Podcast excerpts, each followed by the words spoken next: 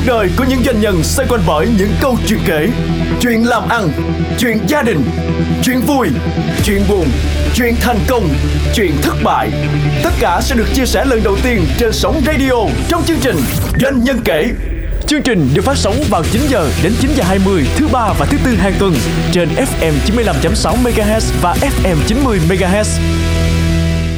Xuất khẩu cà phê với thương hiệu riêng của mình đến với thế giới là một ước mơ mà hầu hết những doanh nhân kinh doanh cà phê tại Việt Nam đều mơ ước và khách mời của chương trình doanh nhân kể hôm nay là doanh nhân Nguyễn Ngọc Luật, nhà sáng lập và CEO của thương hiệu cà phê Midmore. Một thương hiệu mới chỉ xuất hiện trên thị trường trong gần 5 năm qua. Một thương hiệu cà phê của một doanh nghiệp vừa và nhỏ nhưng đã xuất khẩu được sản phẩm đến với hơn 8 quốc gia trên thế giới.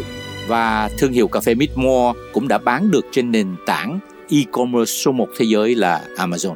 Chúng tôi xin được bắt đầu cuộc trò chuyện hôm nay với doanh nhân Nguyễn Ngọc Luận với những câu chuyện thăng trầm của anh và những bài học trong quá trình đưa thương hiệu cà phê Việt Nam của mình ra thế giới. Xin chào anh Nguyễn Ngọc Luật. Vâng, xin chào anh Nguyễn Trần Quang và xin chào uh, quý thính giả của chương trình. Câu hỏi đầu tiên có lẽ là câu chuyện cà phê Midmore được bắt đầu như thế nào? Dạ vâng, à, thực ra thì à, đối với tôi thì khởi nghiệp không phải là từ à, sản phẩm như hiện nay mà cách đây hơn 10 năm chúng tôi đã khởi nghiệp ở những cái lĩnh vực khác. Thương hiệu Whitmore và cũng là một cái cà phê nông sản này thì cũng là rất là tình cờ. Khi đó là tôi đang là một à, chủ tịch của doanh nhân Sài Gòn ASEAN và tôi cũng đã dẫn một số các đối tác nước ngoài trong đó có Hàn Quốc và Nhật Bản về Việt Nam để tìm những cái nguồn nguyên liệu của Việt Nam để xuất khẩu đi về nước họ để chế biến. Khi mà chúng tôi dẫn các đối tác nước ngoài đi đến những cái vùng nguyên liệu như vậy thấy được rằng là nguyên liệu của Việt Nam chúng ta đang bị bỏ đi ví dụ như thanh long thì cho bò à, họ cũng đã đưa cho tôi những cái ý kiến là tại sao ừ. chúng tôi là không thể sản xuất được Đúng. chúng tôi không trồng được mà chúng tôi phải đi mua của các bạn ừ. nhưng mà các bạn thì lại đang bỏ đi thì chính vì những cái điều này mà tôi phải suy nghĩ ừ. à cũng là cái động lực cho tôi khi mà họ đã đưa ra những cái câu hỏi cho tôi và và chúng tôi bắt đầu nghiên cứu và chính từ những cái câu chuyện ra được những cái sản phẩm à, bằng những cái nguyên liệu từ nông sản của Việt Nam chúng ta ra ừ. và chúng tôi mới chọn một cái thương hiệu mid More. Mid More có nghĩa là sự gặp nhau. Và gặp nhau ở đây thì tất cả mọi vấn đề được gặp nhau và được giải quyết và được ừ, à, đàm phán hay được thương lượng gì nó sẽ tốt hơn. Không chỉ là chỉ gặp nhau để giải quyết cái công việc đó mà chúng ta sẽ còn có được nhiều cái ý nghĩa hơn, cơ hội tốt hơn nữa khi mà hai đối tác gặp nhau hai bạn bè gặp nhau hay là kể cả tình yêu khi mà gặp được trực tiếp nhau thì nó cũng sẽ tiến đến nó dài hơn gặp nhau thì phải có cà phê đúng dạ, không gặp, gặp nhau, nhau thì phải có cà phê à, cái thứ hai nữa là à, tôi cũng chọn cái thương hiệu này để tôi cũng định vị nó là nó sẽ phải vươn tầm ra thế giới và khi mà ra thế giới thì nó cũng phải có một cái tên có ý nghĩa để cho bên thế giới người ta cũng sẽ dễ gọi hơn ừ. nhưng mà tại sao anh lại chọn cà phê không phải là trà không dạ. phải dạ. là gạo không phải là những thứ khác thực ra thì à, khi mà chúng tôi làm à, nghiên cứu thì chúng tôi đã cũng đã chọn ra rất nhiều cái giải pháp à. là phương án để đưa cái sản phẩm nào à, mà cũng vẫn có thể giải quyết được những cái nông sản mà đang bị ứ động ừ. à, của bà con à, và cuối cùng chúng tôi chọn cái cà phê là chính có hai cái ý nghĩa thứ nhất là nhu cầu của thế giới ừ. hiện nay chúng ta đang rất là cao ừ. mà làm sao để chúng ta phải phá vỡ được cái tư duy truyền thống của chúng ta là à, uống cà phê phải là đắng đậm đặc ừ. như bây giờ ở trong khi thế giới người ta không cần như vậy người ta không phải là uống cái loại cà phê mà đắng đậm đặc đó ừ. và giá trị của cái cà phê mà chúng ta đang xuất khẩu đi thì nó đang thấp hơn so với khi mà nó tạo ra một cái ừ. cà phê khác như Starbucks chẳng hạn người ta bán rất là cao ừ. à, trong khi đó người ta không phải là một cái đất nước sản xuất về cà phê à, và cuối cùng chúng tôi mới quyết định lấy cái base cái nền là cà phê và chúng tôi đưa nông sản vào để thứ nhất là tạo ra cái giá trị cho cái cà phê của chúng ta ừ. à cái thứ hai nữa là để giải quyết được cái tồn động về cái nông sản của bà con của chúng ta khi mà mùa nào chúng ta cũng vẫn phải đi giải cứu cà phê nông sản việt là sẽ dài hơi ừ. vì có rất nhiều cái loại nông sản việt của việt nam chúng ta rất tốt cho sức khỏe ừ. hàm lượng dinh dưỡng cao ừ. thì chúng tôi cũng kết hợp vào với trong cà phê hiện nay như cà phê đậu xanh ừ. rất là bổ dưỡng và rất là tốt ừ. cà phê khoai môn cũng là những cái loại củ quả của việt nam của chúng ta vâng. thì đó là chúng tôi đã đưa vào ngoài những cái loại cà phê trái cây như xoài hoặc như dừa những cái ngày đầu tiên những cái tháng đầu tiên anh đưa sản phẩm của anh ra thị trường thì uh, cái ờ, phản hồi nó như thế nào và cái cảm xúc của anh lúc đó như thế nào? Dạ, năm 2017 à. là chúng tôi đã nghiên cứu ra và bắt đầu là 2018 là chúng tôi bắt đầu có những cái lô đầu tiên. Nhưng mà cũng không may và cũng có thể thời điểm đó tôi cũng đang ờ, quá tự tin vào cái cái ờ, cái khả năng của mình khi mà tung ra thị trường đầu tiên là thị trường ở Việt Nam à, và gần như là à, mình chọn cái đối tượng nó đang bị sai đối tượng là những người đang uống những cái loại cà phê gu truyền thống à. thì khi mà chúng tôi đi mời hoặc chúng tôi tổ chức để cho họ uống thì gần như chúng tôi bị phản ứng là đây không phải là cà phê. À cà phê không thể giống như một cái nước uống nó nó nhẹ nhàng như thế này được. À và thị trường Việt Nam không chấp nhận. Thị trường truyền thống Việt dạ, Nam đúng rồi thị trường nhận. truyền thống. Thì lúc đó tụng hơi hơi bị tự tin là tôi muốn thay đổi họ ngay. À, à nhưng mà không không thể được. Cũng là một cái mà mình à, ừ, tính toán nó hơi bị sai chút xíu. Cảm xúc anh À, lúc đó thế nào? thực ra lúc đó thì với cái sự quyết tâm thì tôi vẫn quyết định làm. Nhưng mà đa phần là gia đình và bạn bè và Ừ. các doanh nghiệp mà à, chúng tôi đã à, thân tình với nhau thì họ cho đó là không thành công Vâng. và không nên làm Ừ. vì đó không phải là cà phê Ừ. cà phê không ra cà phê và trái cây cũng không ra trái cây đó là lúc đó thì gần như là làm cho mình đi vào cái nạn đi nạn trí rất là nhiều nhưng mà tôi thì tôi lại theo một cái tư duy khác trước giờ tôi tôi muốn làm theo đuổi một cái gì hoặc là những cái phân tích à, về thị trường của mình thì tôi vẫn tự tin vào cái khả năng của mình à, tôi vẫn nghĩ rằng là đối với một đất nước Hàn Quốc họ cũng không có nguyên liệu gì tốt Ừ. à, họ đang có những cái nước giống như nước gạo à, nước gạo họ uống thôi. Nhưng mà họ cũng đã làm ra một cái thương hiệu nước gạo khá là tốt và xuất khẩu đi nhiều nước trên thế giới.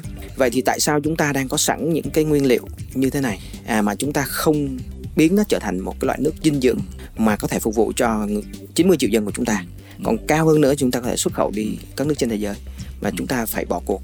Và ngay lập tức chúng tôi đổi lại phương án tiếp cận thị trường bằng cách là tôi sẽ tiếp cận với các thị trường nước ngoài.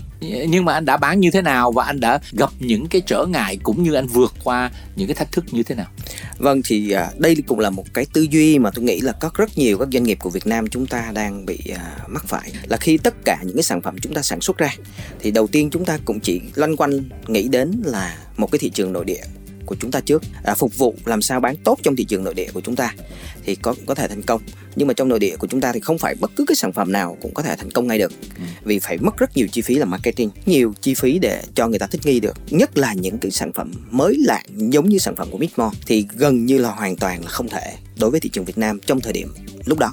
Và tôi may mắn được một cái là À, trước đây thì tôi cũng có một số cái mối quan hệ với một số đối tác của nước ngoài. Khi mình ra một cái sản phẩm mới thì mình cũng có đưa ra những cái chào hàng cho bên họ cho những cái hiệp hội của nước ngoài. Thì họ sẵn sàng ngay. Họ sẵn sàng và họ cũng nhiệt tình lại để họ giúp đỡ mình để hoàn thiện hơn những cái sản phẩm khi mà thâm nhập ra nước của họ.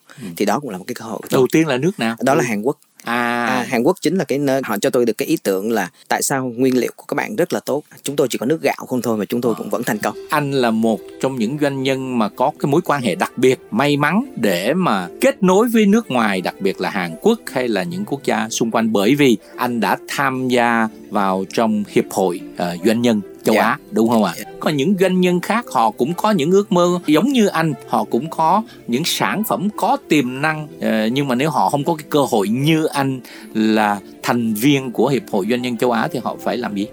cá nhân tôi thì tôi sẽ nghĩ rằng là ngoài cái chuyện mà mình có cái cơ hội đó thì còn rất nhiều cái yếu tố khác nữa yếu tố về may mắn yếu tố về khả năng Ừ. à, của mình nữa à, khả năng của nội tại của doanh nghiệp chúng ta nữa Ừ.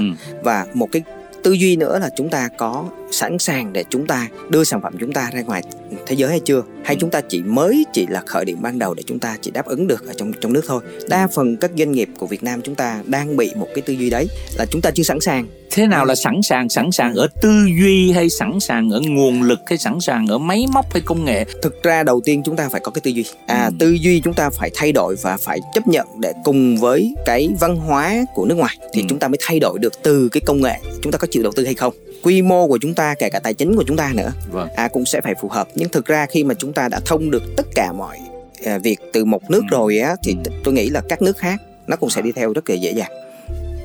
Được biết rằng là anh không những chỉ bán cà phê hòa tan ờ, cà phê trái cây và anh cũng có những sản phẩm là cà phê hạt đúng dạ không? cà phê truyền thống nhưng mà anh lại còn bán một thứ khác nữa đó là bán cái thương hiệu của mình đúng không Dạ, bán cái franchise. uh, franchise Dạ, licensing franchise Dạ. thương hiệu của mình tại Hàn Quốc thì Dạ. câu chuyện nó như thế nào Vâng thì thực ra thì ngay cái câu chuyện là ban đầu thì những cái đối tác của tôi ở Hàn Quốc người ta cũng thích thú với cái sản phẩm và người ta cũng thích thú với cái thương hiệu à, và người ta cũng đã mà ngỏ ý là người ta muốn nhượng quyền lại để người Ừ. ta à, franchise và người ta mở hàng loạt các quán với thương hiệu Midmore tại Hàn Quốc với bằng những cái sản phẩm của của, của mình đang sản xuất Ừ. ra. Đây cũng là một cái kênh cũng khá hay là mình là cũng là người đầu tiên được nhượng quyền ừ. à, những cái thương hiệu của mình ở bên Hàn Quốc. Thực ra thì bây giờ nó chưa nhiều nhưng Vâng. nó chỉ có một vài điểm trên Hàn Ừ, Quốc thôi. ừ, vâng. À, cái vừa rồi thì chúng tôi lại nhượng thêm được ở Mông Cổ nữa. Chúng tôi nhượng quyền bằng những cái mô hình xe của chúng tôi, À. mô Midmore nhưng bằng cái xe công nghệ của chúng tôi sang bên Mông Cổ. Tôi còn được biết anh đã xuất hiện trên Amazon, một nền tảng kinh doanh e-commerce mà hàng đầu thế giới thế thì uh, anh làm thế nào để anh bước vào Amazon uh, Vâng, thực ra thì cái uh, câu chuyện Amazon thì nó cũng là xu thế chung của toàn cầu và khi mà chúng tôi đã xuất khẩu đi nhiều nước trên thế giới rồi, trong đó có Mỹ, ừ. thì uh, chúng tôi cũng phải tham gia vào một cái kênh uh, thương mại điện tử của họ và một số nước nó đều có Amazon. À, khi mà chúng tôi đã đặt những cái kho những cái nhà phân phối tại địa, địa bàn đó thì chúng tôi cũng đã tạo lập những cái account cũng phải đăng ký à, những cái chứng chỉ ở bên đó à, và chúng tôi à, quyết định đưa sản phẩm của mình lên trên sàn thương mại điện tử. Doanh nhân kể FM 95.6 MHz. Cà phê thì không phải là cà phê hoàn toàn. Trái cây thì cũng không phải là trái cây. Còn cà phê trái cây thì tôi lại chưa từng nghe bao giờ. Đây là một trong những lời phản bác thường xuyên từ khách hàng trong thuở ban đầu là những người đã quá quen với phong cách cà phê đậm đặc truyền thống Việt Nam. Vậy những chiến lược nào, những phương thức nào doanh nhân Nguyễn Ngọc Luận đã vượt qua những thách thức ban đầu để đưa thương hiệu cà phê của mình đến với thị trường xuất khẩu? Những rào cản nào phải vượt qua khi phân phối cà phê thương hiệu Việt? Và điều gì tạo động lực để một doanh nhân bươn chải đến nhiều quốc gia có những nền văn hóa khác nhau chỉ để bán cà phê Việt? Hãy đón nghe tập tiếp theo của chương trình Doanh nhân kể với những câu chuyện xung quanh thương hiệu cà phê Midmore ra thế giới. Cuộc đời của những doanh nhân xoay quanh bởi những câu chuyện kể. Chuyện làm ăn, chuyện gia đình, chuyện vui, chuyện buồn, chuyện thành công, chuyện thất bại. Tất cả sẽ được chia sẻ lần đầu tiên trên sóng radio trong chương trình Doanh nhân kể. Chương trình được phát sóng vào 9 giờ đến 9 giờ 20 thứ ba và thứ tư hàng tuần trên FM 95.6 MHz và FM 90 MHz